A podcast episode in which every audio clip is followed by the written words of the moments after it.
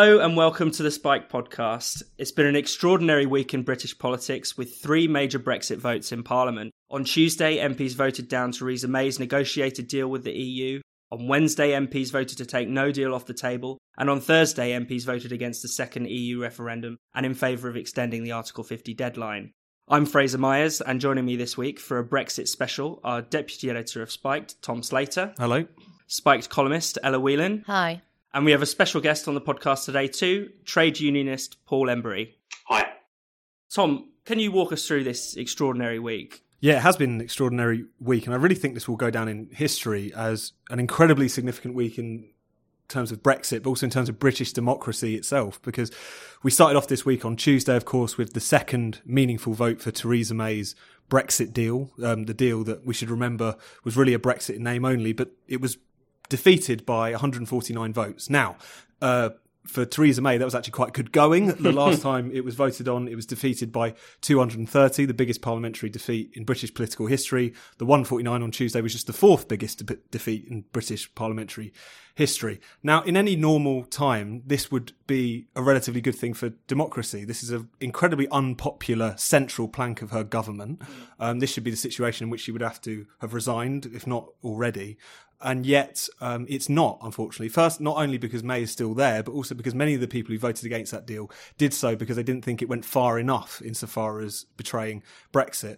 What followed were a series of votes. Um, so on Wednesday, Parliament voted to take no deal off the table, effectively taking our last bit of leverage away in negotiations with the European Union and our last, I would say, viable path to a kind of clean break Brexit at this point. There was a fascinating moment in which, because the government's amendment to take no deal off the table was amended in such a way that they didn't like, they actually whipped against their own amendment, leading to various cabinet ministers, four of them actually abstaining, defying the whip, and not being sacked as a consequence of that. So collective responsibility is really broken down. And then what followed the next day was the vote on extending Article 50, um, which romped home despite again some bizarre situations in which you had, for instance, the um, Tory Brexit secretary closing the debate in favour of an Article 50 extension and then voting against the Article 50 extension, which tells you something about the bizarre situation we find ourselves in. But while I think a lot of the discussion in Westminster this week has really been on the parliamentary shenanigans, the, the precedents that have been broken, all of the kind of rules of Parliament being thrown out, the upshot of all of this is, is that we're looking at a delay to Brexit from the 29th of, Mar- of March to at least the end of June and potentially something as far as two years. And in either situation, I think it's fair to say the um, prospect of us getting a meaningful Brexit at this point is really very much in peril. So beyond the ins and outs, I think that's the really the big picture that we need to look at. Yeah, Paul, what was your reaction to this to this week in terms of the big picture? Well, I think the whole thing, on the one hand, is is pretty shambolic, uh, and on the other hand, uh, is yet another betrayal of the the referendum that took place in 2016. And I think on these occasions, sometimes it's quite useful just to bring things right back to basics and to to see exactly where we are. We shouldn't forget that something like five in six MPs voted in favour of holding a referendum in the first place. Um, and then we had a referendum, a massive democratic exercise in which uh, over 33 million people took part, and the majority of people voted to, to leave the EU. And they didn't vote, and this is the key point, they didn't vote to leave the EU only with a withdrawal agreement that the EU mm. was prepared to sign. Yeah. They voted to leave the European Union full stop. And then we had, you know, MPs overwhelmingly voted to, to trigger Article 50 a couple of years ago, which put down in law that we would be leaving on March the 29th. And since then, what we've seen are chunks of the establishment, both in Parliament and outside, um, which have done absolutely everything in their power, to subvert the result of that uh, of that referendum and to make sure that Brexit doesn't happen. Um, and the thing for me is when you consider what's happened this week by voting against no deal, which technically hasn't taken no deal off the table, but it's, you know MPs have made it clear that they don't want no deal. Yeah. They've effectively, when you think about it, they've effectively given the EU a veto over whether or not we can leave the European Union, because all the EU would have to do um, is stick with the uh, bad deal that they've drafted with um, Theresa May, which has already been voted down twice. Um, I mean, in theory, they could even withdraw that. There's nothing stopping them from withdrawing that um, that uh, agreement from their side uh, of things, um, and they're under no pressure whatsoever to give us anything better in the future because they know that MPs simply are not prepared to leave without a deal. Um, so when you consider where we were in 2016 and where we are now. No closer, effectively, in real terms, to, to leaving the mm. European Union, then I think it's uh, I think it's a huge a, a huge scandal and a, a, betrayal of what people voted for. Ella, what's your reaction? Yeah, well, I echo a lot of the frustration that Paul has just talked about. One of the uh, interesting things that happened over the last few days was the amendment on the the Sarah Wollaston's amendment on the second referendum, which yeah. was defeated. Mm. Fascinatingly, before that, before MPs voted on it, the People's Vote campaign put out a statement uh, calling on MPs to not back the amendment for a second mm. referendum. So essentially bottling it, you could argue. But the reason why I wanted to just pick that out is because I think actually rather than it being about them being scared of a second referendum, what it actually shows is that MPs are pretty confident that they don't need to use a second referendum to scupper Brexit because yeah. I think. Uh, you know, there certainly it seems shambolic in Westminster at the moment, but actually it's pretty well organised against Brexit. I think they feel very confident that they don't feel any pressure to uh, enact a clean Brexit because now they've, as they've seen it, they've ruled out no deal. Um, it's in it's just fascinating to listen to the change in vocabulary and tone of uh, news presenters and commentators yeah. over the last few months when mm. uh, the the phrase a cliff edge Brexit or cliff edge no deal is now just commonplace when before yeah. it would have been contested. Uh, you have people even like John Humphrys saying to MPs, well, isn't it now time to, you know, re- readdress the public, to go back to the public, um, because they don't, surely they don't want this. So there's this sort of, it's this given mm. that Brexit is not wanted anymore, even though that's not backed up by any decent polling. there's no, uh, even if you, you watch a question time audience, you go out and talk to people on the street, it's certainly not the case that people have changed their minds on Brexit. So without wanting to sound too depressed, I think actually what the last few days in Parliament has shown us is that the political establishment is incredibly safe in their sentiment and their feeling that they just don't do not have to do this anymore. And so I think the onus is on now is Brexit voters and Remain voters who respect democracy to start putting the pressure back on to demand that Brexit gets enacted, even if that means some direct action in the near future. I want to um, talk specifically a bit about May's deal because mm. although that lost for a second time in the Commons this week, um, we are going to have another a third vote on it again next week on Tuesday. MPs and, and even the government are openly talking about a potential fourth vote yeah. on the deal. MV4. MV4, yeah. as it's been dubbed, meaningful vote for. Um, it's, I mean, it's extraordinary, especially as May justifies her deal on the terms that it, you know, basically delivers yeah. the Brexit vote. But I don't think anyone is buying it you know, there was a YouGov poll recently that said that only 12% of people believe May's deal delivers on the type of Brexit people voted for in 2016. 58% say it does not. 31% don't know. I mean, Tom, do you have any thoughts on, on May's deal? Has the likelihood of it passing increased and should we be worried about that? I think we should be worried about it now because a lot of the speculation, particularly in the last 24 hours, has been whether or not the Tory Eurosceptics, the European Research Group, and the Democratic Unionist parties, who is propping up the Tory government, are going to fold. And I don't think we should take um, that situation as particularly unlikely. Now, of mm. course, it's not a done deal. I mean, given how huge the defeat of May's deal was the first time around, 149 has you know come to be seen as nothing at this point yeah. almost. But we should remember that, that is an it's a huge hill to climb over in relation to uh, May getting this through on a third go. But I don't think we should discount the idea that the Tory Brexiteers, who unfortunately have become the last line of defence against May's deal, will fold. There's discussion um, in the last couple of days about whether or not um, Geoffrey Cox would change his, the Attorney General would change his legal advice to stress that under the Vienna Convention we might be able to exit the um, backstop if we were caught in that indefinitely, despite the fact that the Vienna Convention was designed for, you know, changes of circumstances between two countries that had a treaty, which include things like war and revolution. It's Yeah. you know it's got an incredibly high bar for terms on which you can um, take The, this out. the revolution bit sounds attractive at this point, though. Certainly, but um, nevertheless, it's quite clear that it's it, there are signs that at least some Tory Eurosceptics are looking for a ladder to climb down, um, and I think that's something that we should take very, very seriously, and also just lament the fact that the vast majority of MPs um, backed Remain. We can't forget that. At the time of the referendum, it was something like 75 25. And it's fallen to a, a very small group of people who are still bound up with wanting the Tory party to succeed, wanting the Tory party to remain in power to defend it. So, whilst it's almost unthinkable at this point that given the deficiencies with the deal, given that the objections that the Tory Eurosceptics have with it, given they have given the fact that they have been slowly giving ground on this throughout this process, arguably, there's no reason to believe that some of them at least might not buckle at the last minute. Just touching on the the May deal. I mean, the May deal for me is is pretty appalling. Not least because it would deny us the opportunity to have any sort of independent trade policy, which you know to a large degree Brexit uh, was about. And of course, the EU are desperate to avoid us having an independent trade policy because the last thing they want is Britain having trade deals with other countries across the world and gaining any sort of competitive advantage. Because if that happens and EU member states see that happening, then their entire project could crumble because other people, other states might want to, to go the same way.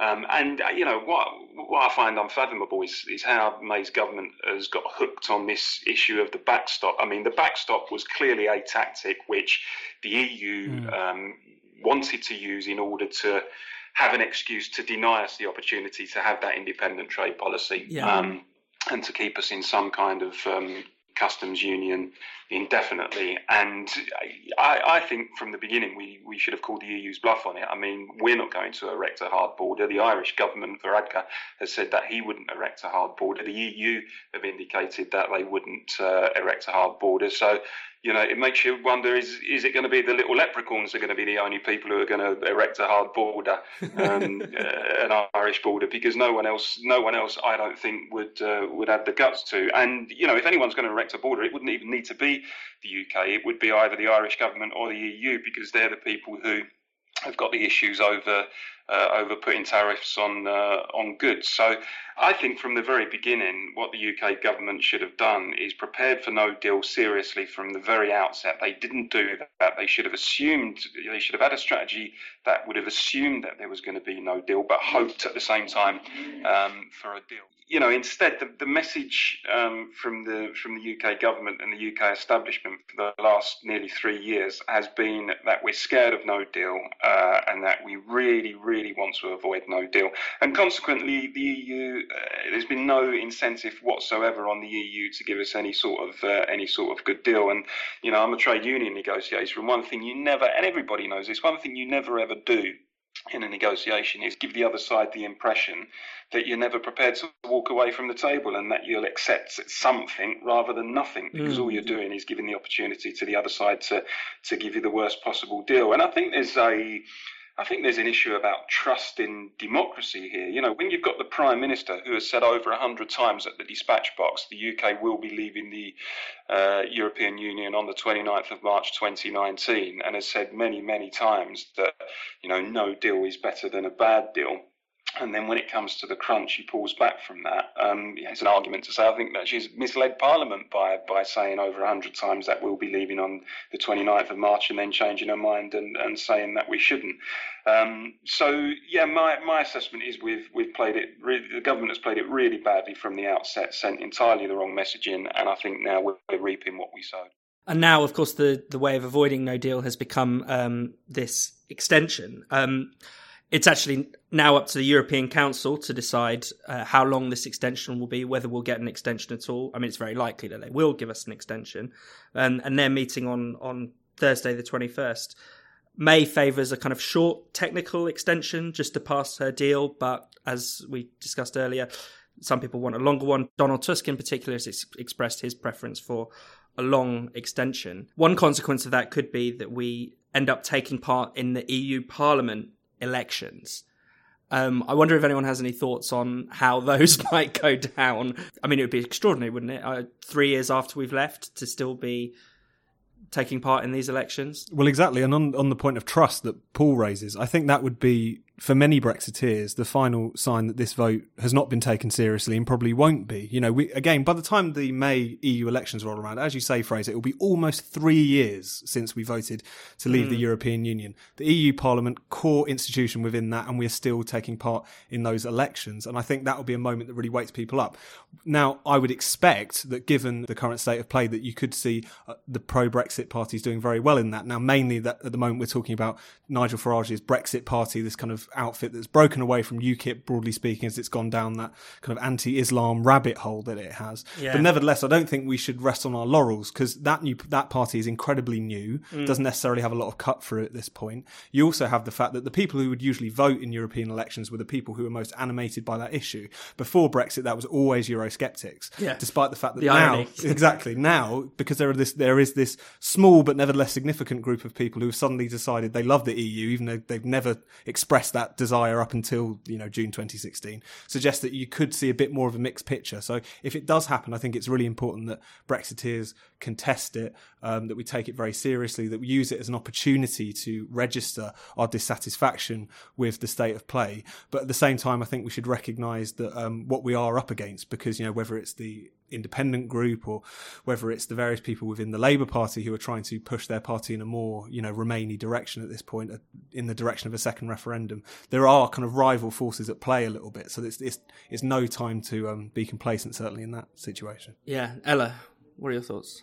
In terms of the representation of Brexit voters in politics, I mean, it's it's just amazing that uh, after having the biggest democratic mandate in British history, you then have you know, I think you could probably count the number of genuine uh, pro Brexit in its entirety MPs on your hands. Mm. Um, and the fact is that not only did the majority of MPs vote Remain, but the vast majority of them are now trying to actively, in one way or another, over its delay or second referendum or uh, by means of May's deal, stop this vote. So, you, so you've got this incredible situation in which uh, and I've had it lots of times. You're sort of branded as an extremist, and Brexit voters are branded as extremists for holding a view that was ratified by a mandate. Uh, yeah, as Tom says, almost three years ago now. It's just it, it, it's unfathomable.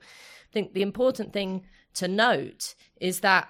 Uh, as Tom says, you have to really know what you're up against. Um, and I, this is partly the exciting thing about Brexit for me as well, because I think it's brought to the fore so many of the divisions in society that we sort of knew were there that were perhaps bubbling under the surface and now are just sort of brazen and barefaced. You have MPs standing up in Parliament making emotional statements on behalf of their constituents who they say do not want to have their livelihoods sacrificed by Brexit. There's this kind of incredible talking down to the electorate in which uh, unbelievably posh MPs are seeking to speak on behalf of their poor working class constituents who quite clearly didn't want to vote to uh, remove their jobs. It's it's really disgusting, but I think it's it's a it's a good thing. It's a good problem to have because now we know what we're up against. The fact is that the political class are asking working class voters to sacrifice their political beliefs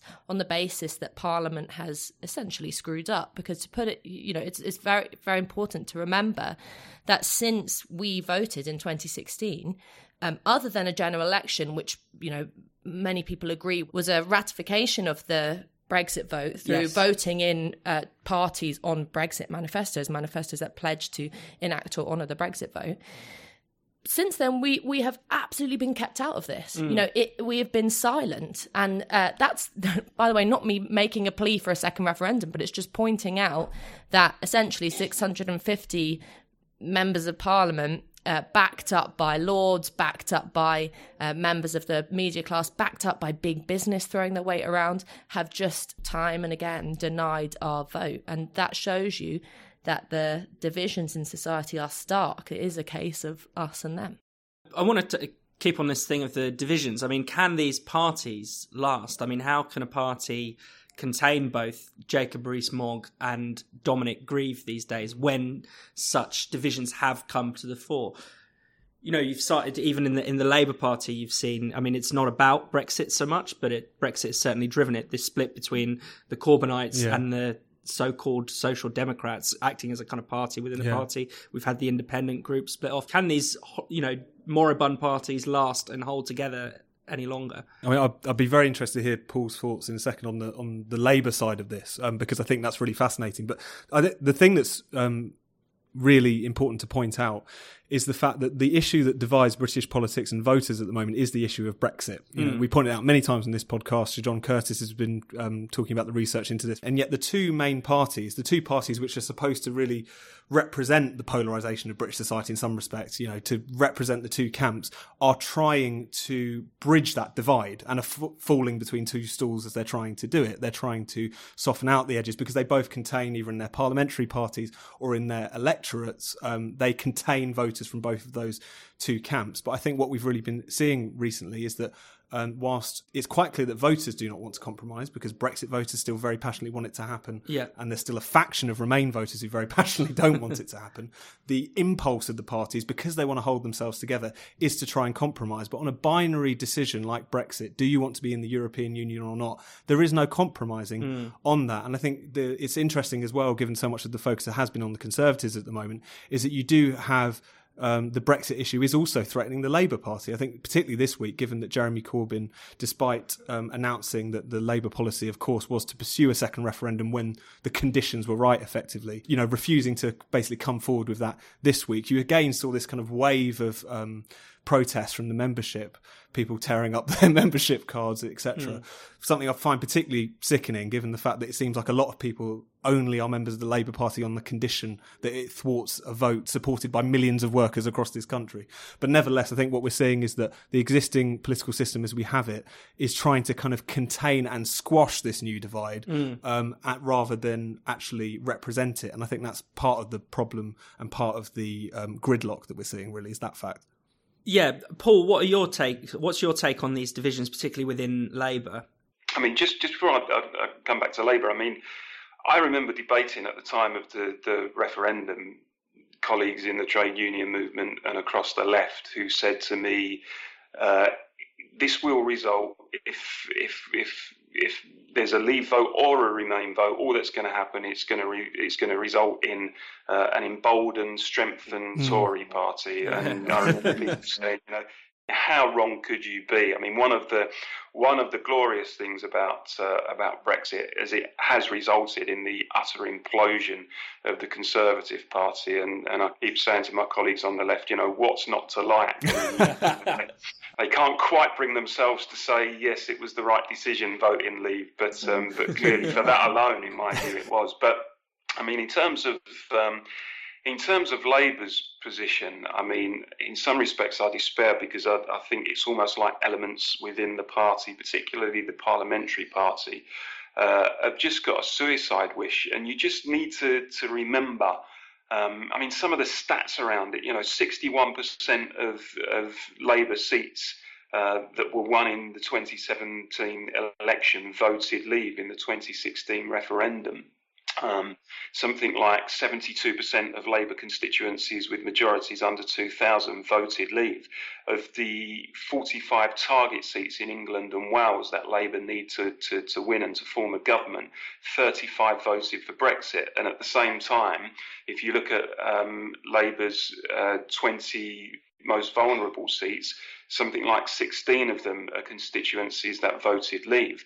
Um, so, you know, if unless the Labour Party does something to show people in these constituencies, in these post industrial heartlands across the North and the Midlands, where there have been hemorrhaging votes over recent years, that actually they, they do understand them and they recognise why they voted for Brexit and they're going to honour that vote, then that, that hemorrhaging of votes is just going to continue. Ella. Well, I mean, it's interesting to remember that the people that were most likely to vote Brexit were those that were either in social housing, had no formal education, or are earning less than thousand two hundred pounds a month. So it's certainly a certain, you know, we're talking about a certain section of society, mm. and uh, the part of the scandal for me has been the way in which um, both the Conservatives and Labour, but probably most shockingly from Labour, is that MPs have been talking uh, essentially threatening voters by saying, "Oh, look, Airbus has said that it might move on if you enact your vote. Oh, look, Nissan is saying the same. Uh, mm. Uh, essentially, weaponizing big business against voters' wishes uh, in a way in which you'd think, uh, I mean, we'll disagree on the Labour Party, Paul, because I just think, how could you ever credibly argue um, that this is a party with either a socialist tendency or uh, even the, the phrase for the many, not the few, when you have uh, MPs from the Labour Party and the Conservatives essentially saying to voters, you have two choices. You have your livelihoods or you have your democratic representation. Pick. Mm. Right. And and that no no one should ever have to do that. And it's also important to remember that actually we were already asked that question in 2016, the referendum. There was you know, ginormous scaremongering around the economy. And, you know, we don't have to relive everything that they said, but voters uh, in the face of the threat of an economic downturn, made a decision to take that risk. And there's every evidence that we would do the same now if we were forced to have a second referendum, which I really hope we don't. But so there's this just to remember this sort of um, very uh, reactionary and uh, elitist use and abuse of big business on behalf of MPs mm. to threaten working class mm. voters by essentially saying, you know, either you are poor and lose your jobs and you know we won't do anything for you or, and you take brexit or you swallow this you forget your vote and you go back to doing what we told you to do. And tom just to wrap up i mean it's you wrote this week that um, democracy itself was on the line. Yeah. Well the fundamental point is that democracy is on the line because Brexit is on the line. And I don't think in all the very complicated and technical debates that ensue and should ensue in relation to Brexit that we shouldn't get away from that. But I also think more fundamentally, what we've seen this week is um, British parliamentary democracy, British representative democracy, completely kind of debase itself mm. and debase itself because MPs seem to have forgotten where their power comes from. Now, it was the um, fifth anniversary of the death of Tony Benn this week, and he used to make this point brilliantly, which is to say that MPs do not have power they borrow it from their constituents and they're mm. supposed to return it to them undiminished and they're supposed to vote in line with what their constituents want. I think what we've seen in the, in the process of all of this is not only do we have a batch of MPs who are very much willing to do what they believe to be best, even if it completely defies the democratic interests and the expressed wishes of their own electorates, um, but they but that actually our system gives plenty of room allowing for that. I think, if anything, I think this week in particular will be a really interesting point in which people will look back give and that demonstrated the deficiencies of our democratic system and the deficiencies of the people who happen to occupy it at the moment. And whilst we should all look forward to the battles to come in relation to Brexit and trying to defend it and kind of revive it as much as we possibly can, I think the bigger picture here is the fact that it's not just Brexit that is being dealt a blow to, it's British democracy itself.